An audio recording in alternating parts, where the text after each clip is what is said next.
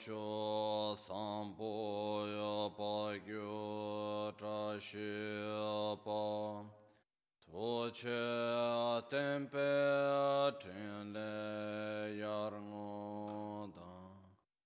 Pe gyu dro lo tsampe tse par chen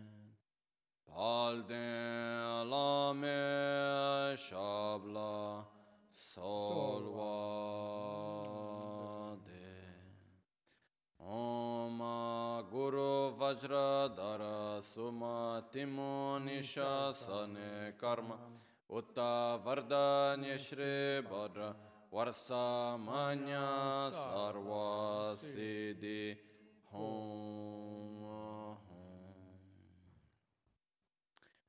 Pakyuke kudan dagi lo, pakyuke sundan dagi nga. Pakyuke tukdan dagi Ten yerme chintu jingi lo Makyuke kudan dagi lo Makyuke sundan dagi nga. Makyuke tukdan dagi Ten yerme chintu jingi lo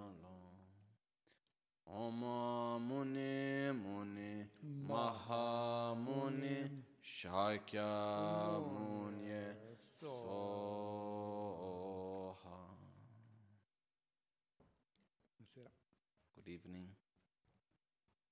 Okay. So, shortly, uh, briefly, uh, I just wanted to make a conclusion of what we have been seeing these days. And uh, through one verse of Shantideva, which I like very much from the Bodhisattvacharyavatara, the guide, the of the lifestyle of a bodhisattva, which is said, Tak pengola marek par te zin mayin. Without entering in contact with the designated object, it's not possible to apprehend its known existence without entering in contact with the designated object, it's not possible to apprehend its non existence. Very often we go to look for the sacred, we go to look for the solution far away from the problem. But it doesn't work finally. Okay? It's very good to connect with the sacred, but we need to connect with the sacred, remembering that we can develop the sacred in us from what we are right now. In the same way, in order for us to eliminate our ignorance, we must be able to see ignorance. And it takes courage. It's not so much easy.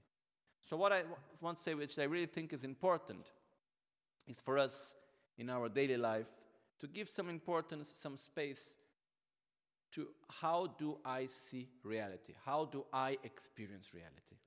Before we go to apply the correct view of reality, I need to see with my eyes how do I perceive it wrongly so that I can understand the right way of doing it. This is very important for us to be able to give this space to us seriously. Okay? Then we have the way how Buddha explained, we have the way how Nagarjuna explained, how Shantideva explained, Lama Tsongkhapa, and so on until it comes to us. But if we only look to the teachings outside and we forget to look to our own self, how do I experience reality?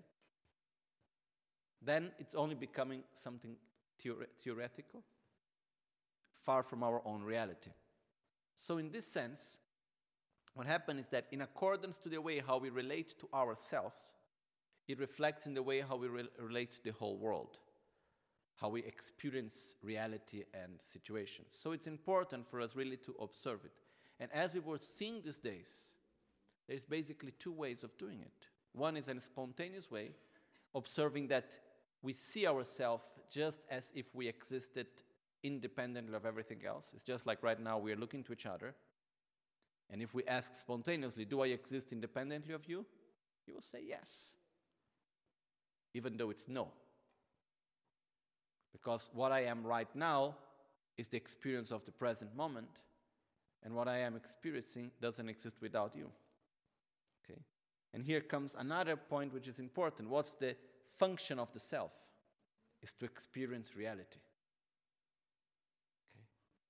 So that's our main function as, a, as an existing being, is to experience reality. And so, what, how do we experience it? We experience it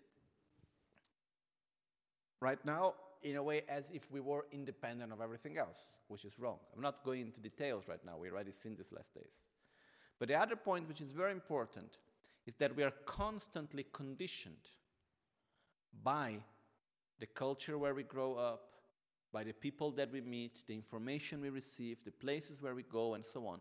And we end up taking a lot of knowledge, a lot of things for granted, when actually they are just things that somehow this information arrived to us and we think things are like this. It's like the silly example I gave the other day of pink and blue. We take for granted that pink is a color for girls and blue is a color for boys. If we take a girl, a boy, and we put in the boy a pink dress and he tell, send him to school, poor boy, no? But actually, why is pink the color for girls and blue the color for boys? Because in 1920, there was some marketing people that chose it in this way.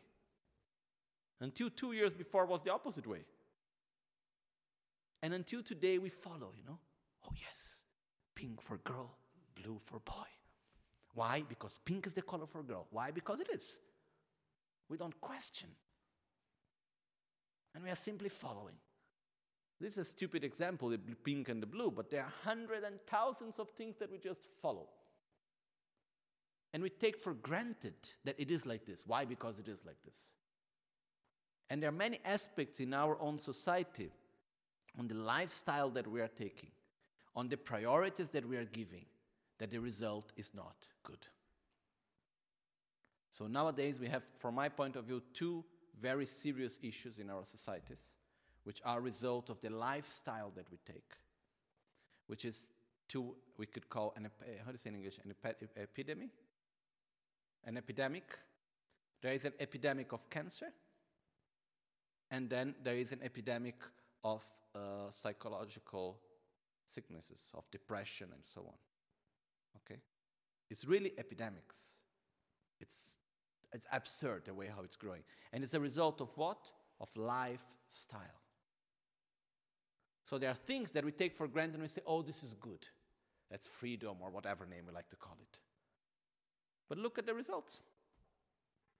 So we just need to take some space in our life to look back and say, what am I doing? How do I see reality?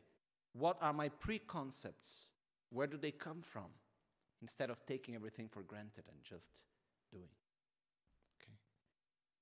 I would like to thank very much everyone for these days that we have been here together because I believe it's extremely important in our lives to dedicate space, to reflect, to receive the Dharma, to be able to practice, to be able to give the right time for the teachings to ripen within us. So these moments, they are so precious in our life. 10 days, 12 days, 20 days, one month, whatever time we have to dedicate for this. It's really, really so, so important for every one of us, okay? So I'd like to thank very much for these last 10 days that we had together. Many of us are not here anymore, but I think this is very, very precious, and especially thank our Guru for giving us this precious opportunity.